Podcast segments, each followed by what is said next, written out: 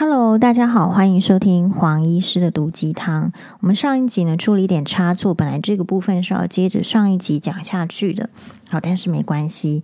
我们今天呢就是要来讨论的是，哎，你为什么会被情绪勒索？你有想过这个问题吗？其实啊，情绪勒索的问题有非常多的专家讨论过。就是说，比如说，像是这个周牧之心理咨商师的畅销巨作，就是好像书名就是《情绪勒索》。老实讲呢，他刚出这本书的时候，我有跟他一起同台过。好，但是很抱歉，就是我一直都没有读过这本书。那我相信有非常多的心理咨商家啊、专家啊，都讨论过情绪勒索这个议题。可能大家各自呢，会从他们的。呃，专业性的这个分享啊，什么会有一些收获。好，那黄医师呢，很少在讨论这个情绪勒索这个议题，理由是因为我不太被别人情绪勒索。好，但是我今天为什么来讨论这个情绪勒索的这个议题呢？是因为我觉得我观察到一些现象，然后经过思考。所以想要分享给大家，就是这些事情有时候它不会在前面发生，它可能是后面发生。我们在嗯探讨事情，在理解事情，有时候一件事情你会一直在想它为什么这样。比如说，你可能想我为什么被情绪勒索，为什么容易被情绪勒索？可是你有没有可能从看别人的例子，或者是你看到什么举一反三？好，所以我现在呢，就是跟大家报告是黄医师的粉砖有分享两个影片，就是动物的影片，一个是很可爱的这个棕熊，不知道在哪里，他讲的这个话呢，我不知道是哪一个国家，也没有去研究，但是就是比如说五六只棕熊都呃感觉在动物园里面，然后呢，可能有一区是围着的，但是可能游客可以从那个围着的栏杆录影。而且去丢食物，丢给这个棕熊。所以呢，很多棕熊都本来是熊是四只脚的动物，是用四只脚在地上走爬的，结果就两只站立起来的，跟人很像了。然后呢，有些会做类似就是呃作揖鞠躬那种拜托拜托拜托托这样子的样子，或者是就是站起来。那还有一只熊在后排，它虽然在后排，它没有挤到第一排。可是你看到后排的那只熊竟然怎么样呢？哎呦，它好像马戏团出身哦！它会单只脚做一个支点，然后另外一只脚离开地面，然后转一圈。这根本就是马戏团的棕熊了，不是吗？然后结果那个食物真的就会去丢到那个会转圈圈的熊，而其他的熊好像因为画面这种都是短影片，很短，就没有看到。我在同一个时间里面看到两个影片，所以就是老天爷给我的缘分，要讨论这个议题。一个是棕熊是这样子的，好，就是游客丢食物。当然，如果我们去动物园的话，理论上应该是不要丢食物给他们才对。所以不太知道那个动物园是怎么回事，因为如果乱乱吃游客给的食物，有可能容易生病啊。所以显然是什么？这个棕熊区可以游客乱丢。这个食物丢进去给它吃，它还会转圈圈的话，表示第一个，这个动物园管理的不严格；第二个，这个动物园可能本身缺钱，它的熊可能没有吃饱，好，没有吃饱就会对游客给予的食物有兴趣，这个是我看到的。那我们再来看看，就是呃，所谓中国的国宝猫熊，好，其实是。猫熊呢，它有好几个区域。那它很特别的是，它只有在中国，比如说像四川或者是陕西，猫熊点点点哈。所以有时候你可能是酸民，或是你是什么人，你可能会觉得说，对我就是对你没有在意，因为黄医师都在研究猫熊哈，研究猫熊资历三十年，连猫熊哪一只开过白内障我都知道。那我们跟大家报告的是，我看非常多的猫熊的影片，因为就是有兴趣，然后随着。媒体就是网络媒体的进步，它有好处，它也有坏处。好处是什么呢？好处就是在以前我们要看猫熊的影片非常的少，好，然后它一播出你就要锁定，然后你可能还要去买贵贵的这种关于猫熊知识的书。但是现在呢，因为有这种手机到处都可以拍，它非常的容易入手的时候，很多的猫熊的照顾员或者是这个它就是保护区的这些游客，或者是它的照顾员就会拍猫熊的日常给你看了，所以你会更有感，好，然后更。而且更觉得卡哇伊很很，就觉得说哇，那个猫熊地区的，所以猫熊地区的树，天哪，这也太那个了吧，太扎实了。为什么那个树枝、树干这么细，猫熊上去都不会垮下来？垮下来的都是猫熊嘞。哦，就是所以一个地区，人家说一山不容二虎。要猫熊能够成长的地区，它猫熊为什么会这么爬树？它那个树也是要很能够让它爬的，不会一下子爬了就啪断掉，啪断掉，不然它也不会这么喜欢爬高嘛。然后我就很想要知道说，哇，猫熊的视力在哪里呀？它跑到那么远处去哦，看高高看远，这样子是不是对他的这种很温顺的心情？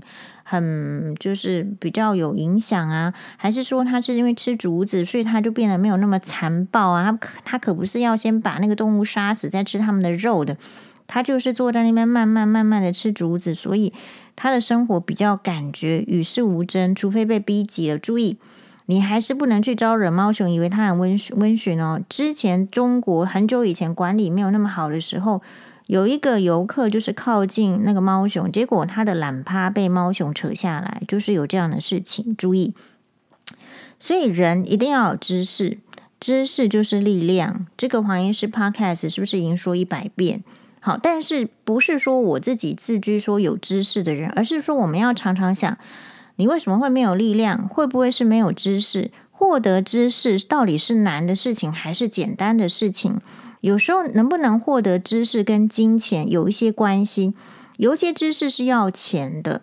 好，比如说，嗯，像我自己也会觉得说，很多你看网络上开的课程怎么这么贵呀？啊，比如说在我以前的印象，现在已经不没有去在意这个事情。比如说我曾经小时候会觉得说，哎，小时候是指说可能国大学啦，或者是可能二十出头，你会想说，我是不是应该去参加个什么黑幼龙的什么点点点点点。感觉课程、啊，感觉那个呃，他们的这个标题都很好，什么让你可以很快的知道什么人际的互动，让你很会讲话，让你怎样怎样。事实上，看到那个价格之后，我就不可能去报名嘛，因为在那个年代，那种课程它就是上万块。然后现在时代更更推推进了，然后是更通膨了，便宜的东西还是便宜。然后贵的东西呢，它是越来越贵。你有没有注意到？好，甚至是说一一瓶养乐多就要从五块钱变成十块钱，也许以后十五块钱都有可能的时代。知识以前是很容易获得的，是便宜的，以后搞不好也是贵的。但是知识的获得，其实我觉得学校就是提供便宜的知识的 source。可是大家有一点忽略了，或者是把它想成说。它就是一个考试的压力源。其实学校是获得知识最便宜的地方，然后网络也是。可是大家竟然把这个时间呢拿去看人家露胸啦、露什么，这个就寻开心的比较多。那就是因为大家觉得开心比较重要，然后知识不重要。可是当你觉得开心的事情比较重要，知识不够不重要的时候，其实你有一天就非常有可能会苦恼于没有力量。没有力量。我们在上一集的这个，可是你忽略到，其实知识就是力量，而知识的培养需要长时间，需要习惯。呃，我们上一集的这个最末，我说本来这集要接着上一集讲是有意思的，就是因为这样连贯听，我会觉得大家比较知道我在说什么。然后我看的这个猫熊，又是一个另外一个景象，比如说一个小猫熊，我猜它可能是三岁左右，因为我看猫熊很久了嘛。好，它大概三岁左右，所以就是一个小猫熊。然后呢，它就是很像猫熊的熊仔、熊宝宝，诶，就会给它一个好像那种什么塑胶船，然后有这个球，然后有一些玩具，有一些被子，甚至它有个猫熊的抱枕，然后就坐在那边，有点像要做这么摇晃的时候，突然叮，啊，就是他那个叮的内容就是今日营业时间已经终止。他光是听到这个营业时间终止，这一只三岁左右的小猫熊，搞不好不到哦，不到三岁，赶快放下手边的这个猫熊的抱枕啊，咚，很快的，很快的跑到他的那个他的 home，就是他的家，有一个栏，有一个铁门要拉开，然后他就进去，或者是说那个叮一声的时候。其实那个铁门就是有人会把它拉开，然后他就回回去休息过他的生活，就不要在动物园里面给人家看。那所以为什么一边的这个熊是这样子，然后那边熊猫这个是备受保护、备受呵护的？你看没有要加班呢、我就吃得很饱啊，啊，我食物就是源源不尽啊，好，而且如果你敢对猫熊怎样，就被中国抓去枪毙啦，尽可能保护啊，所以它的这个。行为模式就会跟受到缺乏照顾的是一样，就是会一样吗？不会啊。所以人其实也是动物啊。因为如果你有受到好的这个照顾跟保护，或是资源很够，跟没有受到好的照顾、保护跟资源不够的人，他的行为模式表现出来，或者是思考的逻辑就是会不一样。可是人比较奇怪的是，好像就是。社会只会希望这两个 background 的人做出来的行为最好是一样，其实就不可能是一样。所以这边呢，可能也没有所谓的，就是说去褒或者是贬的意思，而是说你可能看别人可以这样，我会这样看，然后你看自己也可以是这样看，这样比较能够去了解，就是自我的人生限制是什么，而真的不会再被情绪勒索。我我们这边有非常多可以讲的这个例子哈，比如说我前我前几天呢，上最近有一个这个这个网友他的留言是这样，总而言之就是对我们来说其实是千篇一律的事情，可是你以为这个是全世界只有你会发生？没有，我们听到非常多，就是老公不怎么中用，但是也还好，所以没有要离婚。然后呢，不是公公很差，就是婆婆很差。啊，对他呢，呃，指指气使，然后每天都在家里做佣人，每天在那边煮三餐，然后做一些杂事，而且人家还给他使脸色，那非常显然是同住。那我说你几岁啦？然后怎么样呢？后来他想了想，哦，是啊，应该要出去租个房子一年好了。呃，讲到说应该出去租房子一年，管他的，好，然后也让自己歇口气。我说。拜托你那个公公婆婆现在都几岁了？感觉听起来就是八十岁了。八十岁还可以虐待别人，对人家颐指气使，表表示什么？表示他气很长，身体很好。那你跟这种人在一起，然后你又确实的受了他的气，你心中有非常多的怨恨、不甘心。我说，你住在那里，其实也只是为了说，可不可以继承那个房子嘛？好。那那问题是你有没有命去享受那个房子啊？我就问他这个问题，他想一想之后就说：“对，那他应该要出去租房子一年，至少让自己喘口气。”我说：“是啊。”结果大概没过一天两天，他就又来跟我讲说：“黄医师，这个我公公啊，每天都摔门，门都摔得好大声哦，就是为了要赶我出去。”你知道黄医师怎么跟他讲吗？我说。你不想出去，你就直说。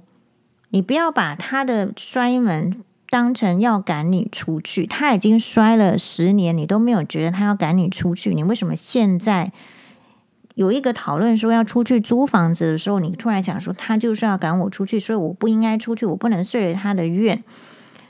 我说我的想法是这样子，就是说你一定要出去，让他知道没有佣人的时候，他才会知道这个佣人有多好使。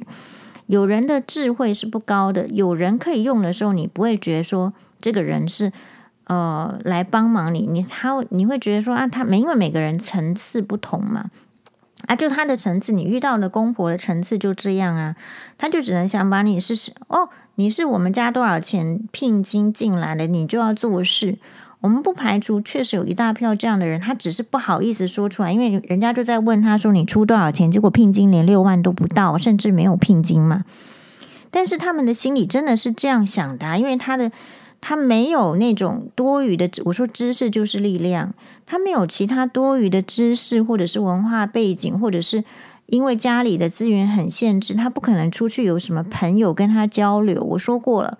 穷的人，人家比较不想要结交嘛，这个就是自古以来都一样的道理。如果你穷过，你就会知道这个道理；如果你没有穷过，你不知道这个道理，算是运气好。所以一个人他的眼界、这个见识，确实会受到资源的限制。当你没有资源的时候，抱歉，很多资源是要给资源好的。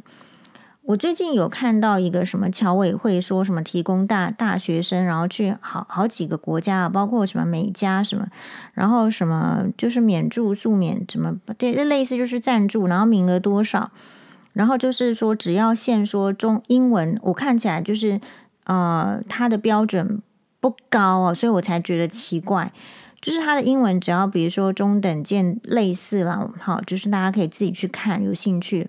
类似中等以上就可以去报名，就有这个机会。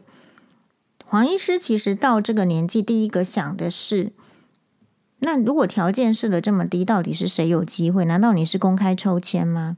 还是这后面还是会有一些 background 可以关说、可以运用？就是我如果不是公开抽签的，我都会这样怀疑。大家知道吗？就是有资源的人，人家会想说，就是资源再给他。那没有资源的人，always 常常是没有资源的。这个就是没有资源的人的困境。比如说，最近这个韩国的媒体是说，因为韩国政府想要广开医学系，就跟当年的台湾政府是一样的。结果他们的专科医师说什么几号要要这个罢工，哈。结果韩国的这个就是政府就是更硬，就是韩国是一个很硬性的民族。我觉得可能是天气很冷，不硬起来不行，还是吃了很多泡菜，我不知道，所以火气很容易就是上起来。我不知道。好，重点在我相信是民族性，因为他们从你看历史片什么，如果那个你有去看的话，你就知道说儒家说什么话，他们动不动就是你看做工。宫女的什么也都是去那个士大夫常常会去跪席去抗议，表面上是跪，其实就是去抗议，迫使上面的人给一个力量。所以他们的医师要罢工了，结果政府很强硬说，敢去罢工你就试试看，就给你吊销你的这个专科医师的资格。好，这个是韩国的情况，同样是在昨天。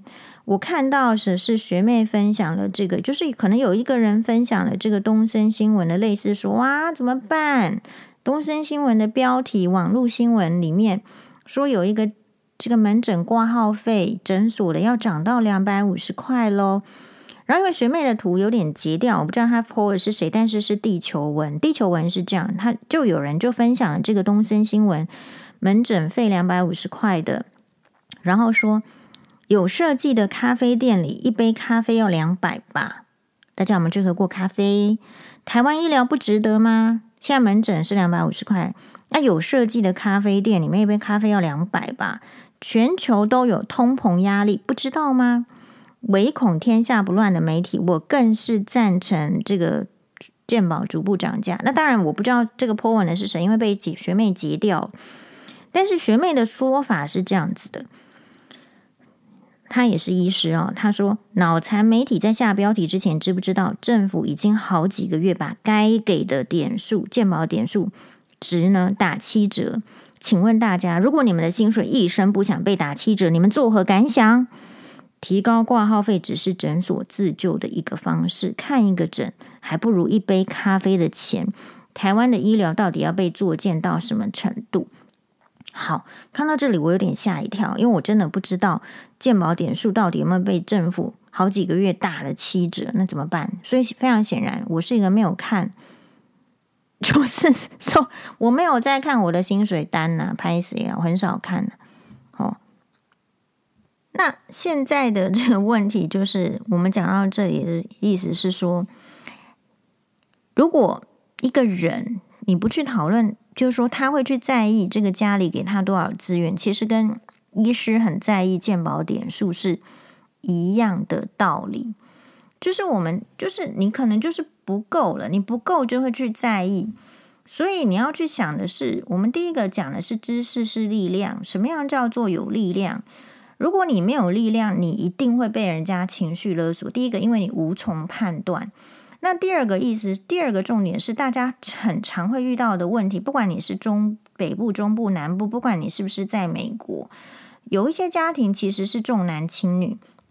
可是，那你会说这个家庭已经重男轻女，反正已经是这样。如果你有能力，你是不是就出去？你管他喜不喜欢你？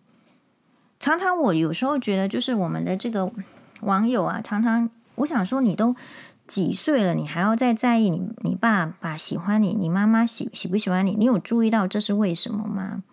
第一个当然是就是人家来自家人的这种肯定，可能是你人生的目标之一。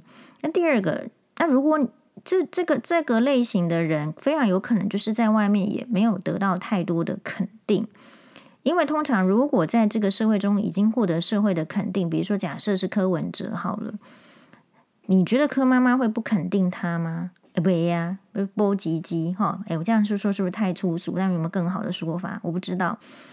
哎，就是会很宝贝，然后很当成是说这个全家的骄傲，那。另另外来讲，就是如果所以，如果你没有能力，没有办法去获得外在的，就是 credit，就是那种称赞的话，你非常有可能就更想要寻求，不管是家里面的，或者是你的老公的，或者是你的婆婆公公的，你或者是你朋友的肯定跟称赞。第一个是你，你没有外界的称赞，你也没有对你自己的称赞，因为。人是这样子，如果没有来自外界的称赞，好像不容易看到自己的表现嘛，所以你就会被情绪勒索了。然后，那我们就说，如果你有能力的话，即使是重男轻女，你有没有可能为了家里还有那一点点资源可以拿，就死赖可以硬凹吗？好，如果一般的人不要这，就是说，嗯、大部分很可能，但我不知道比例，我假设大家都是这样子好了。大学毕业了，自己出去生活，谁还管他重男轻女啊？啊，如果你爸妈对你不好，就不要理他们就好啦，自己开开心心的。那偶尔就是过年的时候被撸一下。所以那一些人，你为什么去忍受重男轻女？啊，某种程度上，你可能已经是对呀，人家是轻女，人家是重男，但是你也有想过，就是可能有在想说，是不是要再凹凹看有没有土地遗产，有没有分呐？这样。那我们前面有讲的是说，诶，那个黄大米，他去就说，为什么去强调说，我一开始如果觉得觉得很奇怪，为什么这个人会需要一直强调想要个人旅游？就是换句话说，就是没有个人旅游的能力，然后想说了有钱了就有这个能力了吗？这个是第一个大家可以问的问题。你有钱可以培养知识，可是你有把那个钱拿去培养知识吗？好，比如说英文的学习，他他有办法一年、两年、三年就非常的沟通无碍吗？那你天资要很好，你天赋要很好。如果有了钱，然后发现没有天赋，会会谦虚一点点吗？不知道，好像不会哦，好像会觉得是说没关系呀，会不会这样？然后第二件事情是说，因为我自己在想的是，我们那时候看到他说没有要回团，这个都。就是说，然后直接去瑞士。那时候的感觉，他是说他自己去瑞士旅行。我们我其实是跟高雄那九中女士想说，不可能啊，这个没有能力，这就是目前还没有能力去个人旅行的。那一定是有朋友带。果不其然，几天之后的发文就说就有朋友带，然后但是他还是很想独立，所以就自己去瑞士了。哈，可遇到了好的这个售票员啊，或者是火车站什么人家好人的指引。所以你知道个。有一些人其实他其实是不是说凹，可是他是要靠人家的好心，比如说指引什么的。但你现在的问题是，女人，你遇到坏人的时候，在国外你是没有办法说的。你可能会误会说外面的人都是好人，人家你问了都有人要理，然后你遇到都是好人，那是因为女生你遇到坏人的时候，你根本不敢出来讲。所以那个不是一个很正确的独立的方式，那个是没有办法以百分之百复制，而且存在着风险的。其实我们有很多的朋友哈，就是说自即便自己是医生，然后去个这个加拿大看个极光回来，就是发高烧三天。所以有疾病遇到状况要怎么处理，是你旅游中这个很大的风险。然后你遇到坏人也是一个很大的风险。那我们要讨论的是为什么？因为我就我就在想的这个议题是，黄大米是重男轻女下面的这个代表人物嘛，对不对？那他为什么会就是说会想要一直强调他想要有，或者是已经有，或者是未来可能有，他需要有个人旅游的能力呢？大家有想过这个议题吗？其实就是他是他没有独立，他会依靠，所以。他就容易被情绪勒索，就容易被重男轻女的家庭、重男轻女爸爸也好、妈妈也好勒索。你不，这个就是你不知道，或者说你可能没有去想过的事情。当一个人，比如说，也是我们前面讲过例子，你要住在那个有公婆名字的房子下，你就是依靠他，你就会被他情绪勒索。你有依靠别人，你就会被勒索。好。那像，因为我就我我一直都是以来都是个人这个旅游，就一开始的明就是很明确，为什么我要个人旅游是第一个，因为呃我有学英文嘛，好，我有学日文嘛，那我想用，而我在旅行社参加的话，我就不能用了，那我觉得我学的有点不能学以致用，有点浪费钱，毕竟就是要学了就是要多用。然后第二个事情是，我觉得我想要深入的去理理解这个这个旅游，好。嗯，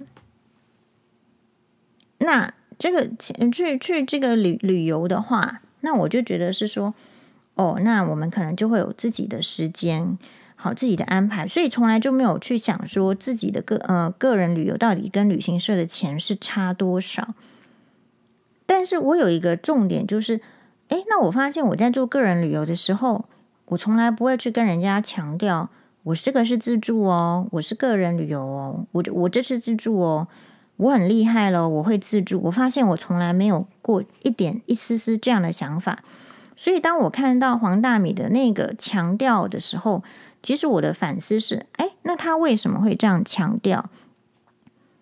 大家有觉得说有 catch 到这个重点吗？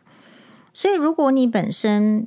其实会依赖，其实你看，他其实一开始是依赖旅行社的，但是他就对旅行社不爽。那没关系，你后来要去这个，你还是依赖朋友。你后来去你所谓的自助，你只要没有学当地的语言，你可能就依赖翻译机，或者是依赖好心的人。其实这个样子不会，通常不容易建立真正的独立的感觉，或者是呃一个这个。就是比较安心的感觉，就是还是会模模糊糊的，会不确定的。所以其实比较资源少的人，就会能力就会比较少。能力是慢慢培养的。黄医师家里资源也很少，但是有那么一点点给我的时候，我就尽量的去去想办法去学习，去培养成自己的能力。好像也。就是在小时候不会想这个事情，我们今天是中年了才来想这个事情。好，所以呃，我要讲的是，就是说，如果有有些人，就说你可能你的人生从小能力跟条件就都不是很够。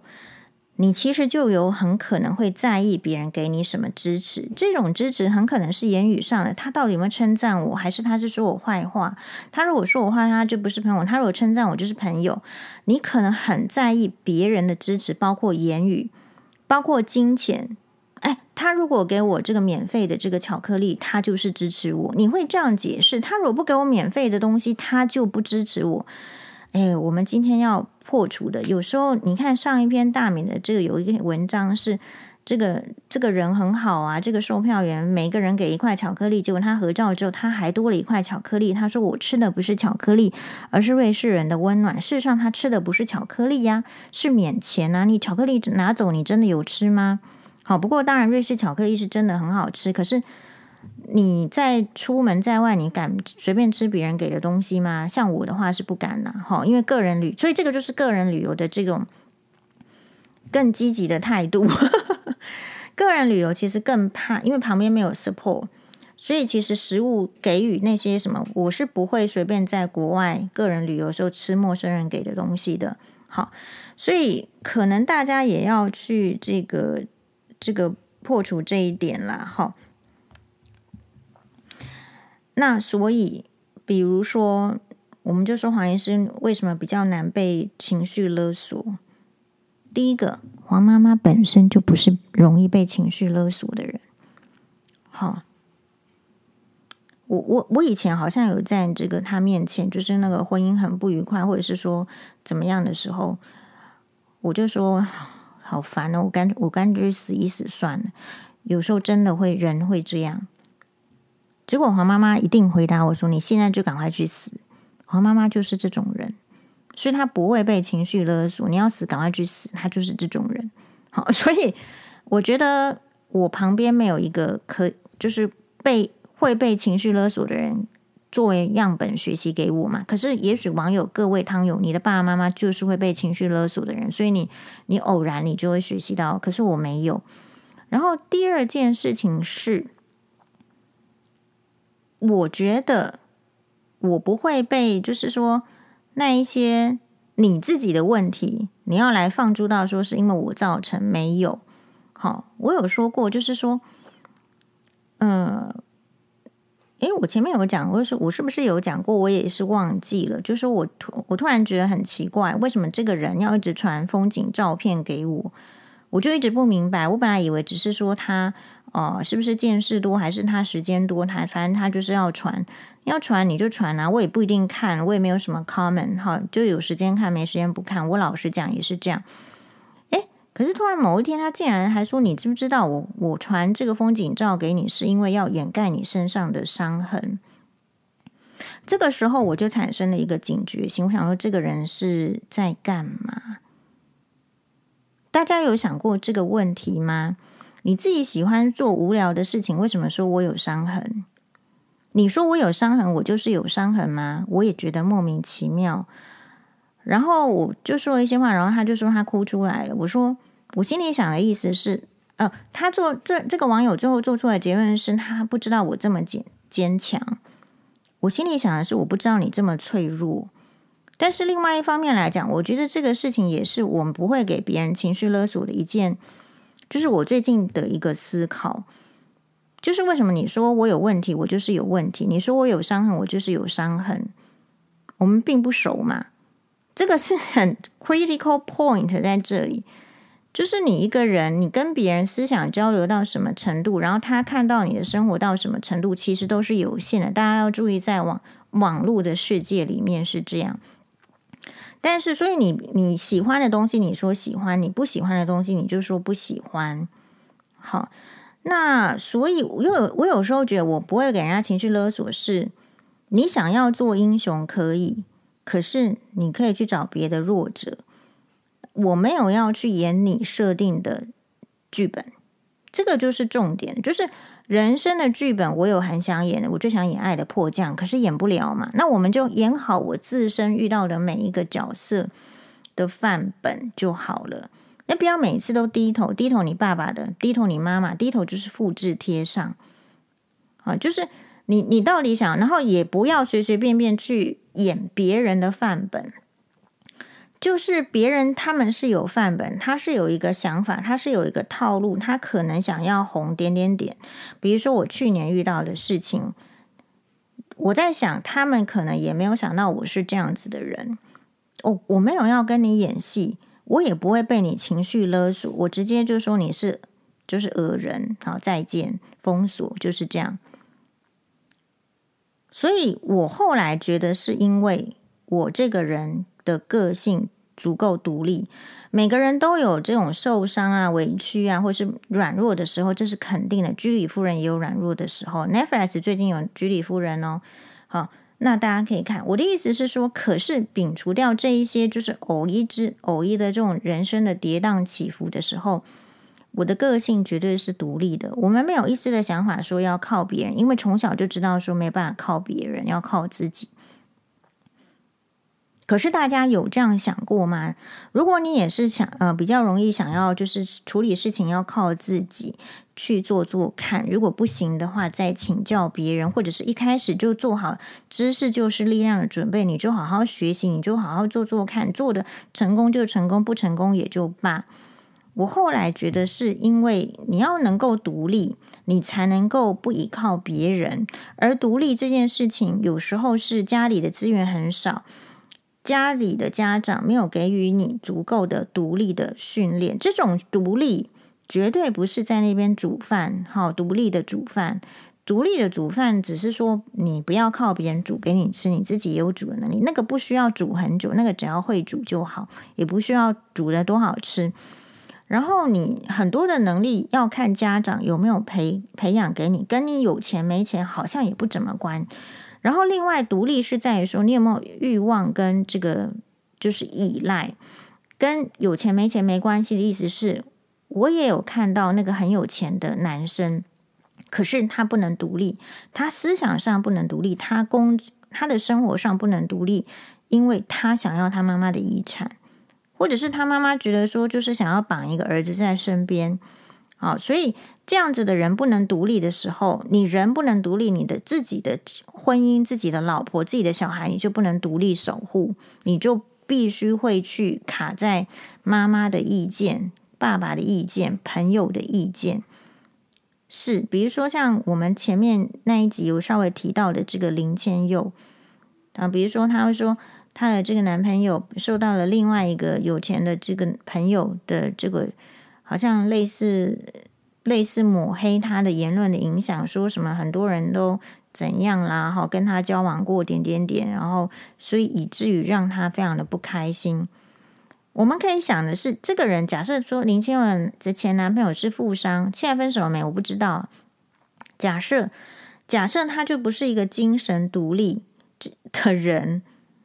他就有可能受到这样子言论的影响，是的，所以这个跟你有钱没钱有一点没有关系，而是你会不会受到不正确的人影响。这个人跟你说你有问题，你就是有问题吗？